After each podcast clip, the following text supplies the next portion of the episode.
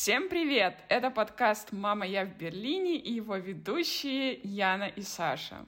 Всем привет! Надеюсь, ваш день сегодня проходит хорошо. У нас очень интересная тема — авиация. Да! Саш, ну, ты увлекаешься этой тематикой, ну и работаешь, собственно, а, с авиалиниями, с компаниями, которые а, работают с туристами но ты работаешь в бизнес-департаменте. Мне вот интересно, у тебя никогда не возникало мысли стать частью экипажа самолета, то есть, например, бортпроводницы или даже, может быть, выучиться на пилота?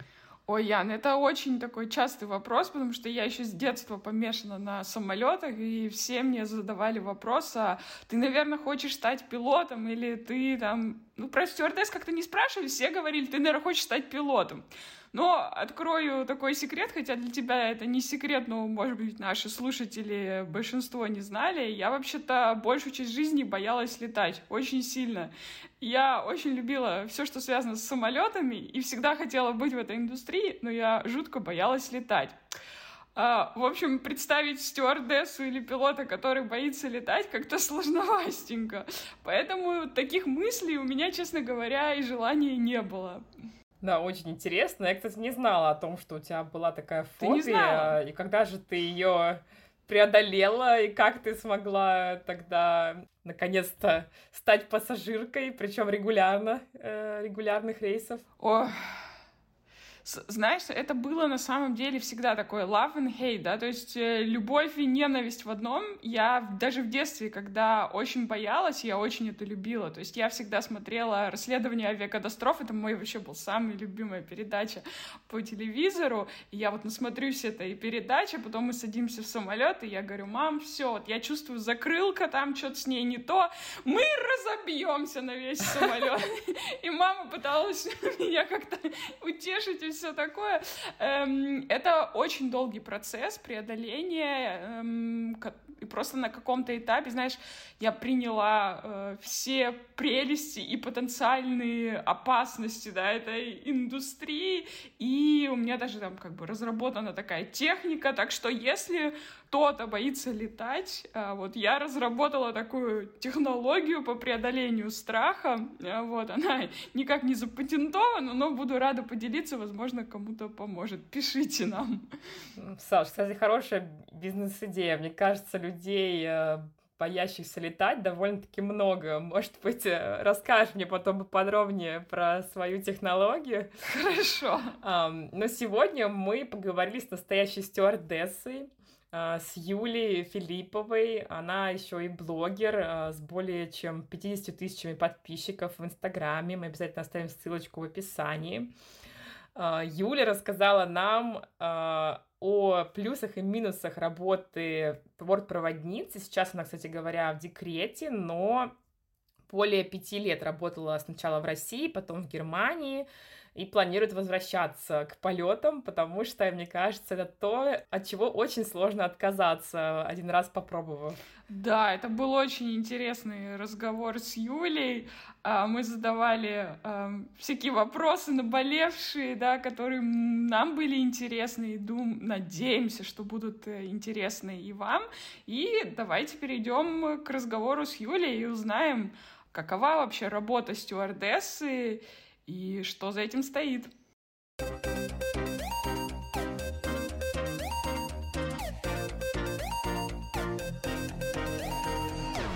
Юля, привет! Мы очень рады видеть тебя и слышать. Привет! Я тоже очень рада видеть вас и слышать. Ой, ну, конечно, сегодня такой, мне кажется, особенный эпизод и особенная тема, такая мне близкая к душе. Сегодня мы разговариваем с стюардессой, с бывшей стюардессой, хотя бывших не бывает, ты наверняка будешь возвращаться в эту профессию. И, конечно, вопросов э, у нас и у меня, как у э, человека, работающего в этой индустрии, тоже очень много. Ну, давай, наверное, начнем вот с такого самого простого базового вопроса, что Считается, э, работа стюардессы — это такая работа мечты. Она очень э, романтизирована. Как это для тебя? Это работа мечты была? для меня это действительно была работа мечты, и представляла я ее, конечно, себе совсем иначе. Еще в детстве, я помню, что еще лет 6-7 я, э, когда пошла в школу, у нас был уже урок, сразу, сразу мы начали учить английский, французский, латынь, и меня спрашивали, кем я хочу стать, и я говорила, я буду стюардессой, буду говорить на всех языках и тому подобное. Ну, то есть в мечтах маленькой девочки я была такой красивой принцессой, которая ходит по самолету, э, везде путешествует и э, зарабатывает много денег. Ну, э, неплохая комбинация. Ну да, когда я думаю о романтичности этой профессии, я сразу представляю себе красивую униформу, да. Конечно, э, безусловно. Э, самолет, полет, облака, небо, путешествия в разные страны. Ну, вот э, многие, наверное, об этом как-то мечтают или задумываются. Как осуществляется процесс обучения и вообще кто может стать э, стюардессой, стюардом и э, работать в этой сфере? Я расскажу, может быть, сначала про свой опыт. Э, да, в общем, конечно, когда я законч... заканчивала школу, я все еще хотела стать стюардессой, но у меня было плохое зрение, у меня было Э, была близорукость высокой степени, и вообще уже даже родители говорили, что ну за что стюардесса, что это за профессия, надо выучиться на кого-то нормального. И я пошла на филологический факультет, я его закончила. У нас была одна девочка, кстати, там училась тоже однокурсница, которая в это время летала. То есть она уже работала в авиакомпании России и параллельно училась. А, и я так думаю, почему она может, а я не могу и стала снова. Когда я закончила университет, стала искать работу. Э, я уже, уже в планах, конечно, у меня был переезд в Германию. Я искала работу учителем, на пару месяцев даже думала, может быть, сейчас на платье свадебное заработать надо было. И потом случайно зашла на сайт авиакомпании «Россия», такая смотрю, ищет бортпроводников. И я думаю, а попробую-ка я. И заполнила анкету. И забыла об этом. И спустя месяц мне позвонили и пригласили на собеседование. И а уже к этому времени мы уже собирались э, с моим молодым человеком, что я буду к нему переезжать в Германию. И мама была против, и я такая, ах, непонятно, на таком распутье, что же делать дальше, что же делать дальше. И оказалось, что, э, ладно, пойду на собеседование. Сходила на собеседование одно, второе, меня приняли в авиакомпанию.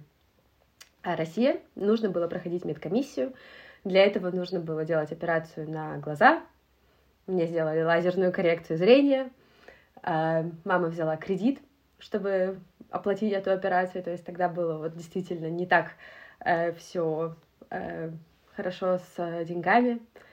Вот. И я прошла медкомиссию и стала летать, и не уехала из э, России сначала не переехала. То есть мама была готова даже взять кредит, э, лишь бы дочка... Да, да, да, да, да, да, да. Полетела. Чтобы, лишь бы, чтобы дочка не улетела даже, наверное, так.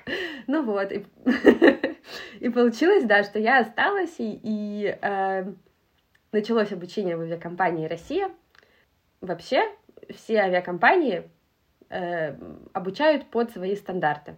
То есть, если кто-то хочет стать бортпроводником, это не какой-то университет, это есть, конечно, частные школы, но им за, исключением, за редким исключением мало доверия есть. Нужно просто искать вакансии на сайтах авиакомпаний, отправлять резюме и проходить там собеседование, и также они уже сразу будут вас сажать на обучение, вот, и а, сразу потом уже и форму дадут, и все будет хорошо. То есть самый проверенный способ — это обучение через авиакомпанию, и э, оно ничего не стоит. То есть даже на время обучения вам платят стипендию. Нам даже в Германии платили даже за э, съем жилья, потому что чтобы мы жили рядом с базой. Да, стоит пояснить, что, что Юля все-таки в итоге переехала в Германию, а то слушатели, наверное, немножко запутались. Да, запутались. В общем, да, сначала я начала летать в авиакомпании «Россия», а потом э, нас там сократили. Начался какой-то кризис, я уже не помню. Ну, в общем, один из кризисов в авиации, мне кажется, очень часто какие-то кризисы вообще в сфере туризма. Э, очень часто все не слишком стабильно, за что я, в общем-то, благодарна своей маме, что я все-таки получила другую профессию еще, чтобы у меня всегда на всякий случай был э, запасной аэродром. Вот. Я начала летать в России, потом бахнуло сокращение, и нас, наверное, по-моему, пять или шесть последних курсов нас просто взяли и не продлили договора, и мы остались без работы. Юля, расскажи вот собеседование в авиакомпанию. То есть мы с Яной, да, хоть я и в авиаиндустрии, но мы все-таки на стороне бизнеса больше. Я понимаю, какие вопросы задают на таких собеседованиях. А вот на собеседовании стюардессы а, о чем спрашивают? Хочешь летать? Хочешь путешествовать? Мы про российские авиакомпании, да, говорим? А, наверное, давай про российскую, а потом, может быть, и про немецкую. Интересно. Да, но я просто сначала проходила в авиакомпании Россия собеседование, потом после сокращения оттуда я уже даже была и на собеседовании в Аэрофлоте, и в Трансайра. Э, везде меня брали удивительным образом, но... Э, или неудивительным. В общем, спрашивают, на собеседовании проверяют твою э, стрессоустойчивость очень часто, то есть можно готовиться и к каверзным вопросам, э, я знаю, что некоторых спрашивают, типа, вот представьте, что туалет весь грязный, что вы будете делать? И, сто, и стоит такая девочка с кудряшками, вся накрашенная, на каблучках, такая, вообще-то я принцесса и хожу по самолету, красивая и мужа пилота себе ищу. Вот. Ну, в общем, таких отсеивают, которые такие недотроги, которые явно не понимают, куда они пришли, которых нет немножко связи с реальностью, о сложности этой работы в том числе а, наверное, смотрят на адекватность, на умение держаться перед э, публикой, потому что человек должен уметь смотреть прямо в глаза другому человеку, должен уметь его успокоить, уметь находить выход в конфликтных ситуациях, сглаживать какие-то там шероховатости, производить вообще хорошее впечатление, потому что бортпроводник — это лицо авиакомпании. В общем, как авиакомпания себя позиционирует, кого они хотят видеть своим лицом, кого они хотят посылать в массы, так сказать, того они и возьмут. Проверяют знания английского языка, проверяют... Э... Ох, как это было давно, это было в прошлой жизни. Правда, даже две жизни назад. Ну ладно, Юля, декрет это еще. Декрет это, это такая пауза, очень сильная пауза, да, приземление, так сказать. Я помню, что в авиакомпании Россия меня спросили, а, расскажите про ваших родителей. А я стою такая, сколько мне лет? 21, наверное, год. Я стою такая, ну, там, начинаю рассказывать, кем работают родители, что папа, он моряк, мама воспитатель. А они мне, нет, нет, мы не о том. Мы, э, как выглядят ваши родители? Какого размера мама, папа? Ну, то есть они прямо спросили, э, какого размера моя мама. Потому что я, скажем так, у меня был 44 российский размер, а немецкий это, наверное, 36-38. Скажем так, я небольшого роста, но подхожу вообще, в принципе, под их все стандарты в любом случае. Но они мне сказали, что вот сейчас вот такая, как вы есть, вы нам нравитесь, но полнеть вы права не имеете. То есть это уже... Жестко. Да, Думаю, в Германии так не скажут, это только российский рынок. Да, да, да, да, да, конечно, да. В том числе, конечно, еще спрашивали про планы, собираюсь ли я выходить замуж, э, хочу ли я детей. Ну, я как бы сказала, что нет, хочу сначала летать. В общем, сексизм процветал. Э, Просто сексизм действительно очень сильно процветает, да. То есть там стюардесса должна быть э, не знаю, там, 44 размера, 42 44 высокая, красивая и молодая. То есть... Э, не замужем, без детей желательно, да? Да, да. И не, и не болеть, чтобы... Ой, здоровье — это вообще отдельная, отдельная тема. В общем, да, там действительно по сравнению с Германией очень сильно смотрят на внешность, очень сильно э, смотрят на вес, возраст. Например, э, я знаю, что кажется, старше 27 лет девушек уже не берут на первоначальное обучение. То есть стать стюардессой можно вот только будучи совсем-совсем молодой. То есть, конечно, потом они летают и до 45, наверное, да, но в России тоже очень их рано спускают с небес на землю, находят для них какие-то другие а, профессии или места. А вот ты поработала в России, на каких самолетах ты летал? Ты летал на дальние рейсы или на более короткие? Только на короткие, только на 300, ну, короткие и средние. То есть у меня был, по-моему, самый длинный рейс. Это Красноярск, 5 часов с чем-то в каждую сторону. Это не считается длинным рейсом. 320 аэробус, 319 и все, в общем-то, больше ничего. Сколько лет ты а, поработала в России? Полгода. Полгода. Полгода. И потом сразу да, переехала в Германию. Да. Ну нет, потом меня сократили. И я стала... Я, я все равно, я еще боролась. Я думала, окей, не получилось в России, пойду в Аэрофлот. Пришла в Аэрофлот. Меня там, конечно, опять погоняли, погоняли. То есть я уже шла, конечно, как действующий бортпроводник. У меня уже было, было свидетельство бортпроводника. Меня все равно там очень много спрашивали, заставляли много переводить. Опять же говорили, а, да, хотите еще историю про э, собеседование? Там э, последний этап э, собеседования, когда ты уже прошел все, это фотографирование в пилотках. То есть это вот тебя э, фотографируют в красной пилотке и отправляют твою фотографию, не знаю, кому-то там на согласование или на утверждение. Я помню, что я стою в этой пилотке, и фотограф мне говорит, ты что-то голову повернула, у тебя и так нос длинный.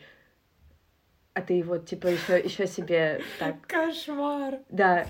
Я такая, типа, а, ладно, окей. Не очень-то и хотелось, конечно. Но, в общем, меня, да, меня взяли э, в Аэрофлот. Потом, правда, я не пошла туда этот комментарий не изменил твое мнение о компании. Ну да, там, там очень сильно так... Ну, в общем, конечно, у каждого разные свои э, люди встречаются. Меня очень сильно расспрашивали, а где я планирую жить в Москве? А знаю ли я, сколько стоит там аренда жилья? Если у меня нет своей, своей квартиры там, то представляю ли я, сколько мне надо платить денег? Я думаю, боже, ну я приехала все таки не совсем из деревни, да, все таки Санкт-Петербург. Да уж не так уж и... Совсем не деревня. Ну да, да. И в принципе, наверное, я как взрослый человек представляю, что да, придется платить за аренду э, комнаты, квартиры. Ну, в общем, какое-то было такое немножко снисходительное отношение, такое, как высокомерно что-то было как-то. Ну, понимаешь, видимо, раз они инвестируют в обучение э, сотрудников, им кажется, что они должны особо допытываться, останешься ли ты внутри компании надолго, чтобы их инвестиция окупилась.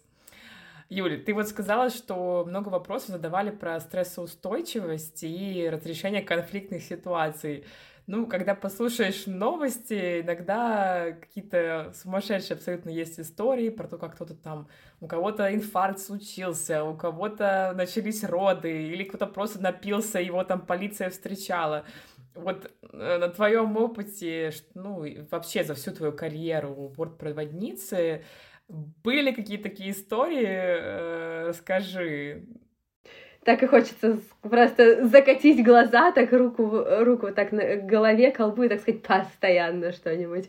Это как, как говорят, что кто в авиации работал, тот в цирке больше не смеется. Ну, в общем, там бывает и смех, и смех, и слезы, но каждый рейс что-нибудь интересное обязательно происходит. Но из конкретно такого выбивающего из колеи могу рассказать, у меня был, например, пассажир депортируемый. Его депортировали из Германии в Конго. Он был из Конго, его депортировали из Германии в ЮАР, а мы летели как раз в Кейптаун. И вот э, его заводили полицейские э, под белые рученьки в самом начале, перед посадкой всех пассажиров. А, это был такой огромный мужик, просто он очень был накачанный, очень крупный, темнокожий, и его заводили, по-моему, трое, и он, и он вырвался все равно. А я стояла э, на посадке пассажиров, э, получается, в середине салона. В смысле, он убежал? а он из них вырвался и бежит в мою сторону и орет, что выпустите меня. Он не хотел, чтобы его э, из Германии увозили, да. И он бежит на меня, и у меня просто сердце в пятке. Я, я думала, что я, я не знала, что мне делать вообще. То есть это вот за секунду вот он просто вот бежит и размахивает руками, и такой, ах. Я не помню даже, что он орал, но что-то орал. В общем, его поймали, он до меня не добежал, его поймали в наручники, посадили на заднее сиденье, на задний, задний целый ряд выделен был для него, то есть он сидел посередине, и по бокам него, э, по бокам сидели полицейские. Дальше была посадка пассажиров, рейс 12 часов лететь, если не больше. Да, это вот, то есть он ночной, как бы мы вылетали где-то часов в 7-8 вечера, и вот до самого утра следующего дня летели. А, заходят пассажиры, 300 человек, а этот депортируемый, он э, не унимается, он орет, он ругается, он говорит, э, ну, на, по-английски орет, что меня тут хотят убить, э, выпустите меня отсюда, я вам не дам покоя, я вас всех тут, типа, зарежу, когда эти уснут, э, я вам, ну, в общем, угрожал по полной программе. Пассажиры, естественно, представьте, да, вот вы летите в отпуск, а, не знаю, в страну мечты, а рядом с вами вот такое вот. А, да, и, в общем, получается, мы уже даже были готовы вылетать, у нас уже были армированы двери, все, а он начинает еще, еще больше э, орать. В итоге мы его высадили, и он не полетел с нами. Задержка рейса была, правда, наверное, часа два по итогу. А в итоге он не полетел с нами. А это кто принял решение о том, что нужно высадить, как авиакомпания, получается? Ну, это, получается, мы, бортпроводники, жаловались капитану, рассказывали, ну, как говорили ему, что происходит. Думали, думали, думали. По идее, просто, по-моему, это была уже вторая или третья попытка увести этого чувака, и каждый раз он не давался просто. Ну, видимо, он понимал, что если он будет э, вести себя таким образом, то его просто не оставят в самолете. Да, да. Ну, видимо, ему немецкая тюрьма была лучше э, Африки. В общем, да. Это было страшно. Потом просто еще, конечно, э, добавили э, стресса пассажиры, которые говорили, ну, постоянно, получается, они, руг... они ругались уже на нас. Понятно, что у них такая ситуация, что они летят в отпуск, у них там пересадка куда-то еще дальше, куда рейсы летают вообще там чуть ли не раз в неделю самолета. Эм, и они на нас ругались, что как же так, задержка рейса, никогда больше с вами не полетим. Эм, что ж такое? А мы такие, ну вот, такие обстоятельства, простите, пожалуйста, извините, но так, сложили, так сложилось. И да, потом в итоге мы прилетели. Было прекрасно. Была прекрасная командировка в Южную Африку. Кейптаун очень красивый. И вообще Южная Африка. Вот эта история. Вау. Слушай, ну а какие-то еще были запоминающиеся полеты, может быть, не, не такие драматичные, но вот какой, наверное, ты бы са- самый, сказала, наверное, самый запоминающийся твой полет э, пока на данный момент за всю твою карьеру? Запоминается почему-то всегда самое страшное и самое драматичное как раз таки, правда. То есть у ну, меня... Ну давай еще тогда одну драматичную историю. Да, еще одну драматичную. У нас был, э, было возгорание в воздушной силовой установке, ой, как, господи, воздушной, вспомогательной силовой установке в ВСУ. Мы были на Родосе, да, был разворотный рейс, то есть прилетели туда, посадили новых пассажиров и улетели обратно.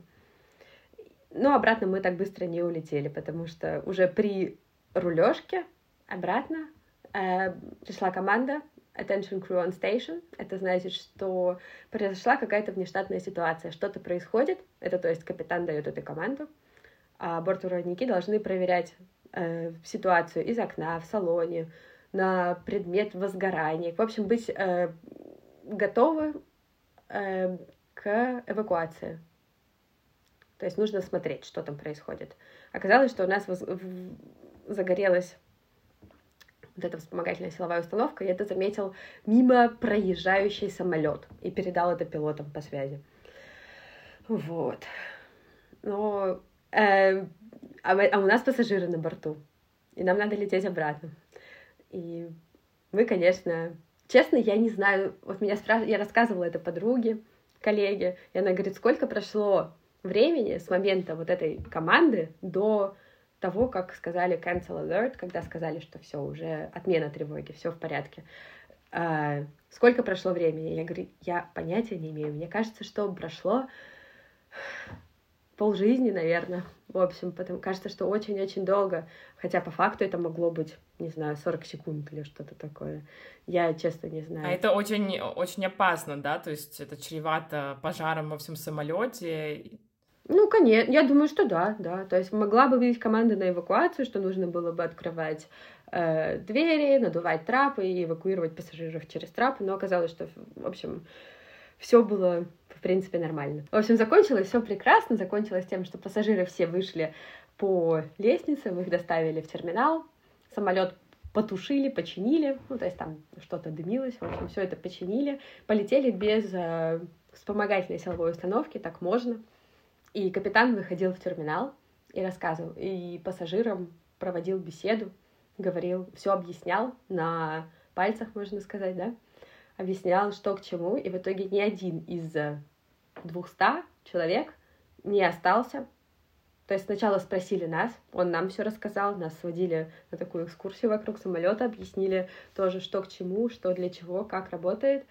И он спросил, если э, сказал, что если хоть один из членов экипажа боится лететь обратно, если у кого-то хоть плохое, хоть какое-то минимальное плохое предчувствие, то мы тогда не полетим. Тогда мы сейчас выйдем, подождем следующий самолет, за нами прилетят, и тогда или мы полетим пассажирами обратно, ну, тут надо пояснить, потому что есть некоторые неполадки, да, это допустимое летное состояние, и эта неполадка, она подходила, то есть не так, что э, капитан, э, капитан говорит, ну, у нас вот как бы поломано, ну, если у вас предчувствие, то мы, просто, знаешь, для слушателей, для нас это, да, понятно, я это тоже понимаю, просто, чтобы слушатели знали, что есть минимальный список, э, минимальные допустимые неполадки, да, не боялись. Да, и вот это была как раз одна из них.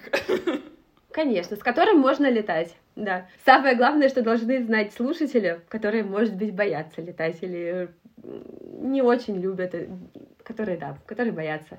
Капитан тоже хочет домой. Чаще всего у капитана дома жена, трое детей, и он тоже твердо стоящий на ногах человек, которого ждут дома и который сам прекрасно умеет взвешивать все риски, за и против, и то есть он не пойдет на такое. Мне, кстати, интересно, как э, работает э, вот эта система. Вот вы прилетаете, например, в такое красивое место, как Родос, да, это остров э, в Греции.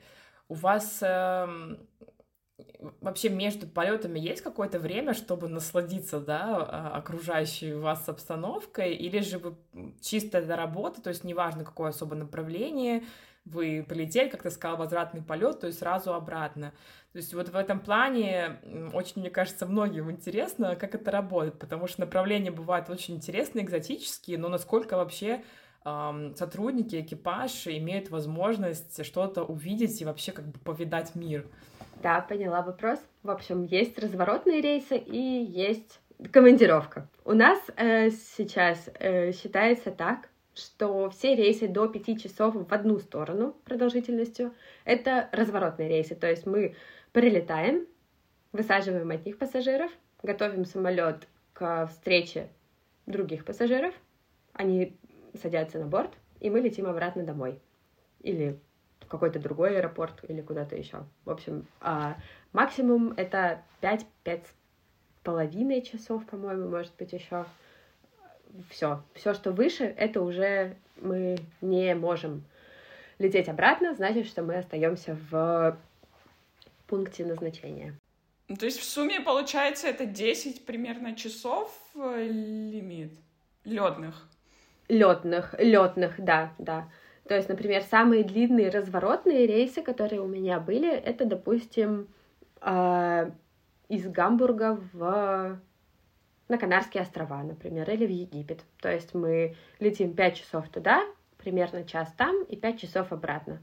То есть это в сумме получается, конечно, очень длинный рабочий день, потому что мы приезжаем тоже за 2 часа до вылета самолета, до вылета рейса. И потом еще пока все в конце сдадим. И да, получается длинный рабочий день. А все, что уже дольше этого, то, значит, мы выходим и остаемся в пункте назначения. Командировки уже бывают, конечно, разные. То есть где-то бывает минимальный отдых. Это примерно время, рабочее время, которое мы летели, его же дают и на отдых. То есть, допустим, может быть, это где-то часов 15. Это очень сложно. Этого времени хватает на помыться, поесть, поспать, и все, и ты уже летишь обратно. А где-то бывает в нашей авиакомпании так, что и даже неделя бывает. Неделя бывает? Да, да, у нас бывает. Ну, то есть это зависит от частоты рейса. То есть у нас, например, были направления, например, а, Мальдивы, Сейшелы или что-то такое, куда летали э, раз в неделю рейсы. Соответственно, один экипаж прилетел, другой полетел обратно. Который прилетел туда, он остается там. Самые длинные командировки у нас даже были по 14 дней, ну то есть это не полностью на одном месте, но, скорее всего, там какие-то промежуточные еще были рейсы короткие. То есть, например, мы летели в Доминикану, в Санто-Доминго, и оставались там, например, пять недель, пять, дней в Санто-Доминго, потом слетали оттуда в Пуэрто-Рико и обратно в Санто-Доминго. Потом на следующий день еще куда-то слетали из Санто-Доминго, прилетели обратно. И вот так вот эта вот э, бесконечная канитель могла продолжаться до двух недель, и потом мы только летели обратно домой. Эм, мне повезло что я смогла и неделю в Доминикане отдохнуть, и на Ямайке. То есть это вот реально бывало, что и неделя отдыха в хорошем, дорогом отеле у нас всегда только в пятизвездочные отели селили. Если в Европе, то, может быть, это четыре звезды, а где-то за границей, то всегда пять. Часто, что все включено. В Америке не все включено, правда, к сожалению. Эх, ну, Но, вот. в принципе, хороший пакет, да? Жаловаться не приходилось. Да, жаловаться не приходилось. Да, когда ты молодой, незамужний, бездетный желательно, то, конечно, это как подарок судьбы. Но даже я была вроде бездетная тогда, ну, хоть и замужняя, но все равно в какой-то момент понимала, что, господи, я хочу домой, я хочу покоя, я хочу отдохнуть спокойно. Ну, просто, конечно, все быть так часто далеко от дома, это тоже э, нелегко. Кому-то нравится. Да, ну, то есть мне тоже нравилось. Да, расскажи, Юль, про вот эту систему, э, ну, на английском это бидинг, да, систем называется, на русском, ну, как, э, система ставок, то есть, когда, ну, ты как стюардесса, ты, естественно, наверное, предпочтешь дальний рейс, допустим, да, в Лос-Анджелес, чем разворотный, но вот как тебе, как стюардессе, потому что у вас там целый штаб, да, как тебе выразить свое предпочтение, и вот, ну, на английском, да, это бидинг, я не знаю, как по-русски назовем, у нас это называется request, request система, request фаза, да, вот, ну, как бы система приоритетов и стажа. То есть э, могу рассказать, да, то есть я летаю в Германии 6 лет, получается, уже, не считая декрета.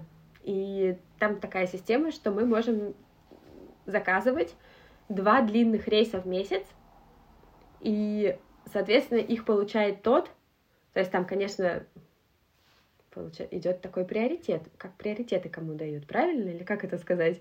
Эм, кто дольше летает, у того больше шансов получить этот рейс. То есть, если ты, например, летаешь 10 лет, а кто-то летает год, то, скорее всего, ты полетишь в Лос-Анджелес, а тот, который летает в год, он полетит э, на Майорку. В Родос. Да, на Родос. да. А, но также у нас еще, чтобы это, конечно, уравновесить, чтобы не только старенькие летали э, опытные, чтобы не только они летали в Лос-Анджелес и в Доминикану, но и новенькие. То есть считается так, что если ты только что слетал э, в Лос-Анджелес, то второй раз в следующем месяце ты не можешь полететь туда. То есть ты сразу спускаешься вниз. То есть у тебя уже нет э, такого высокого рейтинга. То есть уже тогда второй раз полетит, скорее всего, тот, который летает год. Там, в общем, такая очень э, сложная система, но она, конечно, и в чем-то справедливое, но последние два часа перед закрытием реквест-фазы на следующий месяц, это просто ты сидишь э, перед компьютером и материшься, потому что вот сейчас вот я хочу сюда полететь, все, я вот точно лечу, у меня уже стоит этот рейс в плане, этом, ах, нет, меня все-таки скинули. Причем у пилотов такое правило, что если тебя скидывают, если один пилот скидывает другого, то он пишет хотя бы какой-то комментарий, типа, сорян, э, дорогой коллега, но на Ямайку лечу я, вот. А у бортпроводников просто полная вакханалия, и как бы кто, кто Короче, в общем, все... Кто успел, тот опоздал, да? Тот успел, да, да. То есть, то есть там действительно у нас уже... Да, бывало так, что ты уже мысленно настроился, что все, лечу в самое любимое, я не знаю, куда-нибудь красивое место, а потом тебя опа и скинули, да. Ну, то есть можно выбирать рейсы, но не факт, что ты полетишь. А в какой авиакомпании ты в Германии? Тут, получается, до сих пор работаешь? Ну, как бы я в декретном отпуске, да. Авиакомпания Кондор называется. Это э, считается как... Саша, помогай. Фериен.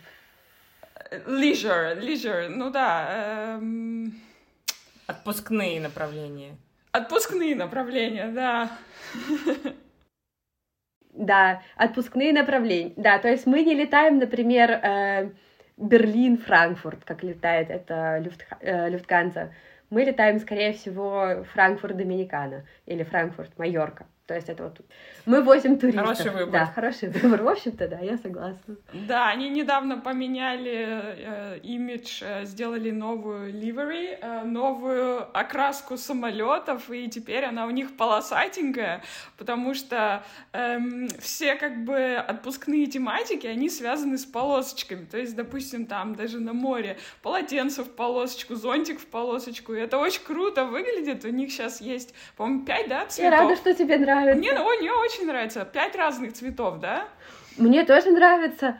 Да, да, да. А в Инстаграме мне просто писали, что, боже мой, это что за клоунада и какой кошмар. А я наоборот считаю, может быть, может быть, это с чисто эстетической, зре... с эстетической точки зрения, там, с нашей романтизированной сексисткой, это может быть не супер красиво, там, не строго, да, но вообще, мне кажется, это очень весело, это узнаваемо, самое главное, да, потому что сколько я работаю в, э, в Кондоре, Кондоре, Кондоре, не знаю как, э, все время нас путают с Люфтганзой. Все время просто. Вот, то есть, как бы, это настолько уже... Ох, мы были когда-то дочерней авиакомпанией Люфтганза, но это ну, давно. давно, очень давно, и уже вышли из-под них. Э, хотя иногда называем, что ах, мама, мама полетела, мама. Вот. Но э, сейчас хотя бы, я думаю, что всем стало понятно, что это другая авиакомпания. Вы не Люфтганза. Мы не Люфтганза, мы полосатые. Да, в Instagram Stories обязательно выложим фотографии, потому что интересно стало, как же выглядят эти полосочки, я ни разу не видела. А, как носок рождественский примерно, знаешь? Или... Да, разных цветов. Как, такие, как э, конфетки рождественские, вот такие вот. А, э, я поняла, как красно-белый. Красно-белый, красно-синий, красно... Ой, красный... Бе... Бе... Все с белым. Белый, синий, белый, зеленый, да. Юль, хотелось коснуться темы здоровья, потому что я слышала неоднократно, что, что проведение да, большого количества времени в самолете и вообще в воздухе это не очень-то полезно и э, в том числе поэтому как-то бортпроводники и пилоты рано выходят на пенсию. Расскажи, это стереотип или же действительно есть э, такая проблема профессиональная, так скажем? Опять же, это очень, очень большая разница между Россией и Германией. То есть в России действительно очень рано выходят на пенсию, есть надбавки за вредность к зарплате прибавки, а в Германии такого нет. Германия не выходит. За вредность пассажиров э, или... А, да. Эм, да. За них вот за это надо было бы доплачивать точно. А, выходят э, в Германии бортпроводники так же, как и все остальные на пенсию. То есть нет такого. В России нужно отработать 7 лет, и тогда уже с 45, кажется, ты можешь получать пенсию всего лишь 7 лет налета, это не так уж и много, мне кажется. А вредно ли это? Очень большой миф, можно сказать, я не знаю как, э, про радиацию, то есть что вот у нас такое прямо сильное облучение и тому подобное. У нас э, авиакомпания четко отслеживает то, сколько мы э, какие дозы облучения мы получаем. У нас есть личный кабинет, в котором э, все очень четко подсчитано. То есть, э, например, там, при, э, на рейсе от из Франкфурта в Кению мы получили такую-то дозу облучения, там на рейсе э, в Штаты мы полети, получили столько-то. И дальше подсчитаны все вот эти вот миллизиверты, микрозиверты, э, и все очень строго регламентировано. То есть нам не дадут летать больше, чем положено, чем разрешат. Насчет облучения. Мне пришло письмо когда-то, наверное, год назад, за пять лет. Ох, на... хотела я выписать эти цифры, но не выписала. Но получилось примерно так, что за пять лет работы безостановочной до декрета я получила, скажем, по-моему, 15... дозу 15 единиц, 15 миллизивертов, наверное, это получается, облучение вот этого, радиация. Э, а тут же у меня была распечатка, мне делали КТ, компьютерную томографию, кажется, почек, и за одну вот эту процедуру я получила 33 э, единицы. Понятно. То есть это очень... Что 15 это очень мало за 5 лет, тем более. За 5 лет безостановочной работы стюардессой 15. За одну процедуру компьютерной томографии 33. То есть, э, наверное, все-таки не так это страшно, да?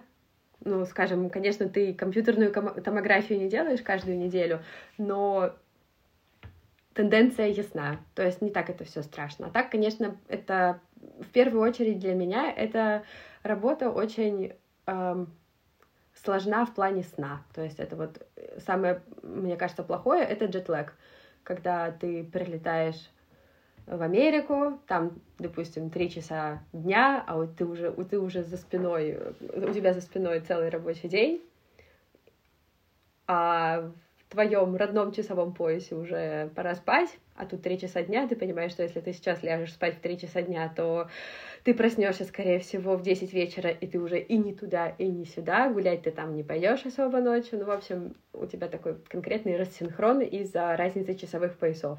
И когда это один раз, в месяц, это, или в полгода, это нормально. Но у меня были месяцы, что я летала по пять раз в Америку или в, на Карибы, в общем, в том направлении. Пять раз за месяц — это очень тяжело. То есть ты только там начинаешь адаптироваться, уже летишь обратно. И потом снова два дня дома и летишь обратно.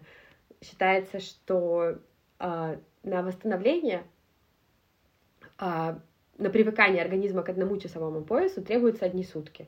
То есть, например, с Аляской это, по-моему, 10 у нас была разница, 10 часовых поясов.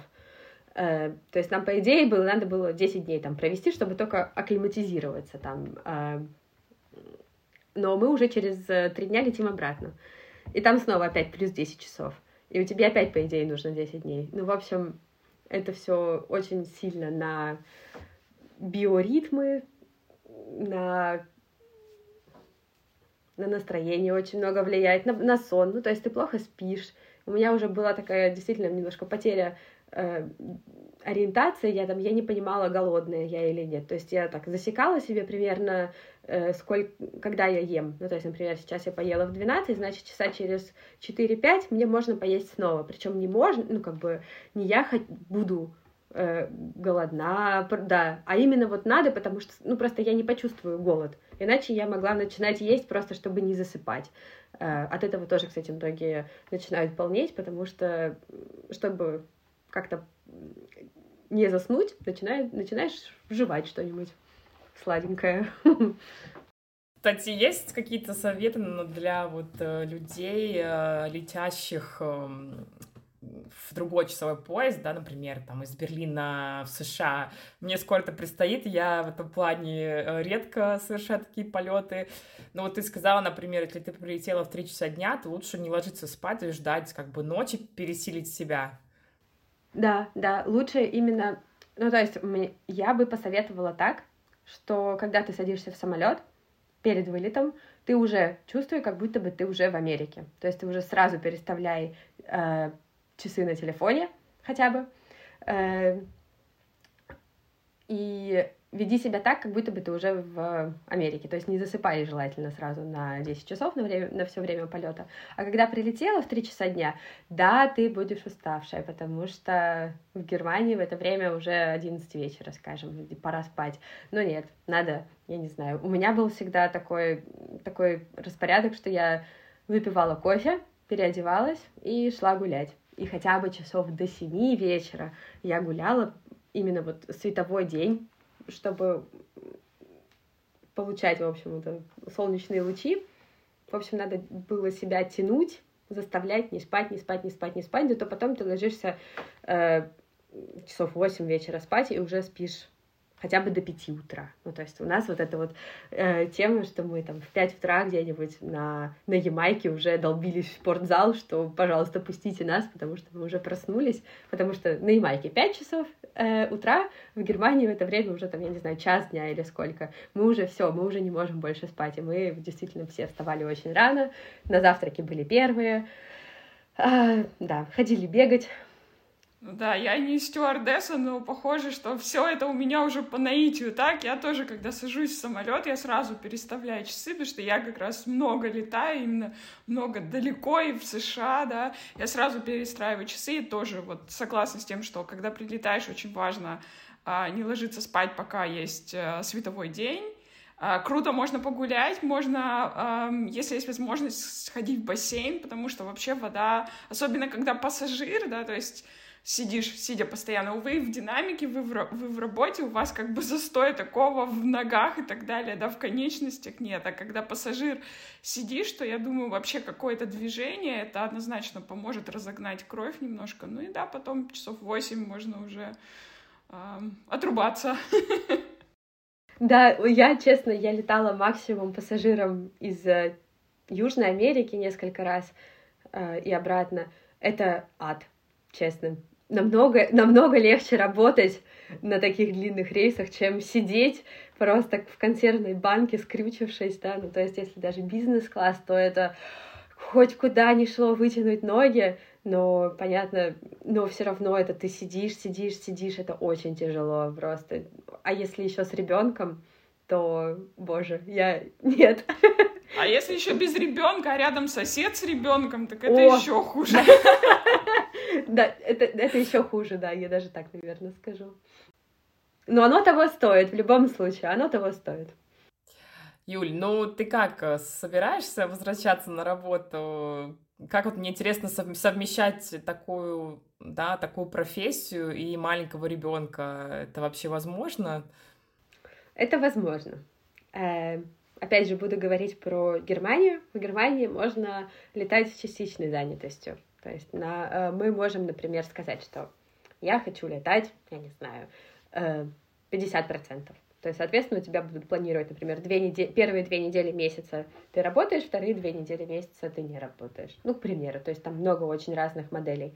Есть модели для студентов, есть модели, где ты летаешь только по выходным, или ты сам говоришь, что вот, вот в эти три дня в месяц я готов летать, там, или ну, что-то такое.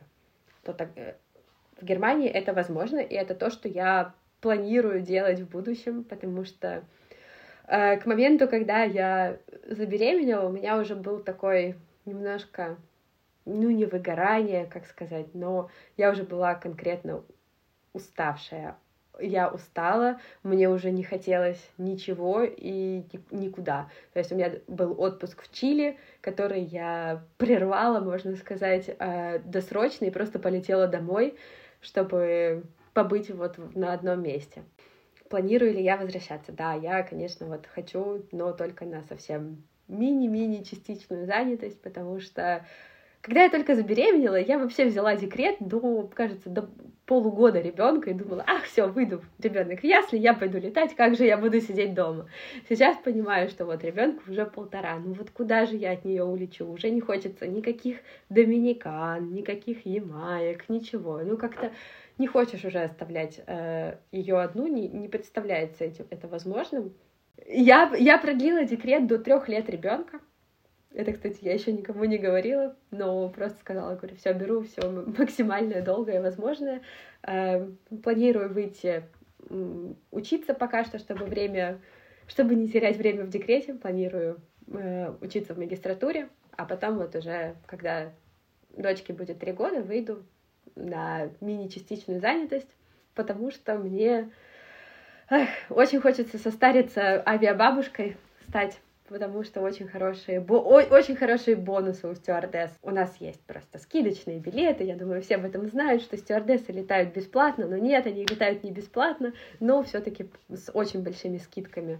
У нас там есть и на поезда по Европе скидки, и на отели, и на всякие развлечения, чего только нет. В общем, это действительно очень, очень классные ништячки, плюшечки, и из-за этого прямо эта работа очень затягивает, держит, в том числе, конечно, да.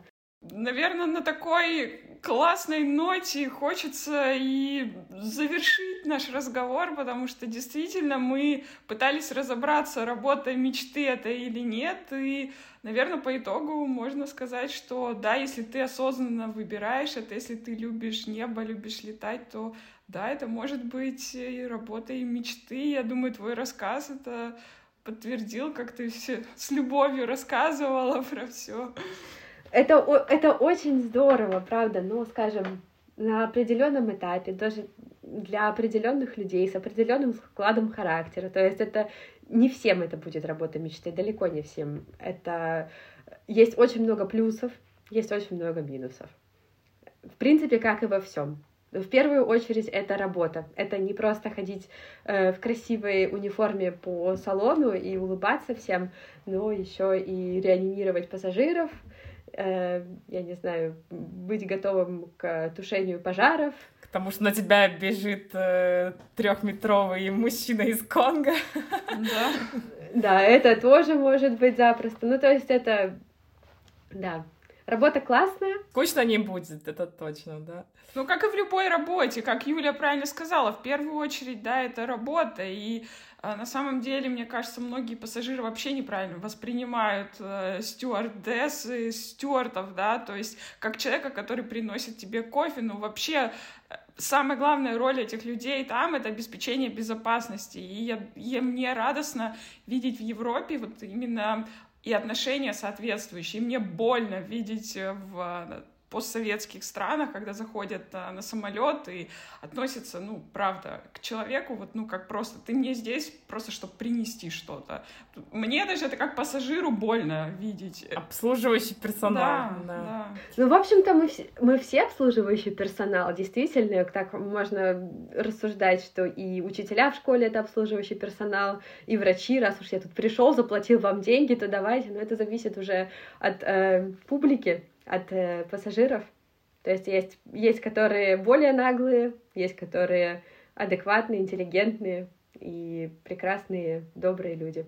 Спасибо большое, Юля, было очень интересно. Мы желаем тебе э, удачи с твоими планами в плане учебы и возвращения на работу, и только осознанных пассажиров, которые ценят труд окружающих людей. Спасибо большое. Вот, э, мы обязательно разместим ссылочку э, на твой блог, где ты тоже подробно рассказываешь э, о своей жизни.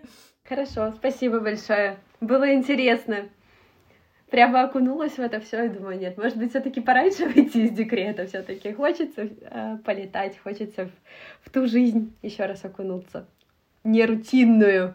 Я думаю, ты, Юль, зарядила всех, всех наших слушателей, потому что ты э, мечтала об этой работе, ты шла к этой цели, несмотря там на проблемы с зрением, переезды, сокращения. И я думаю, это отличный пример такой настойчивости, хорошей настойчивости. Да, осуществила свою мечту. Да. Ты умничка, спасибо, Юль. Спасибо вам большое. Все, всем, всем счастливо. Пока. Пока-пока. Thank you.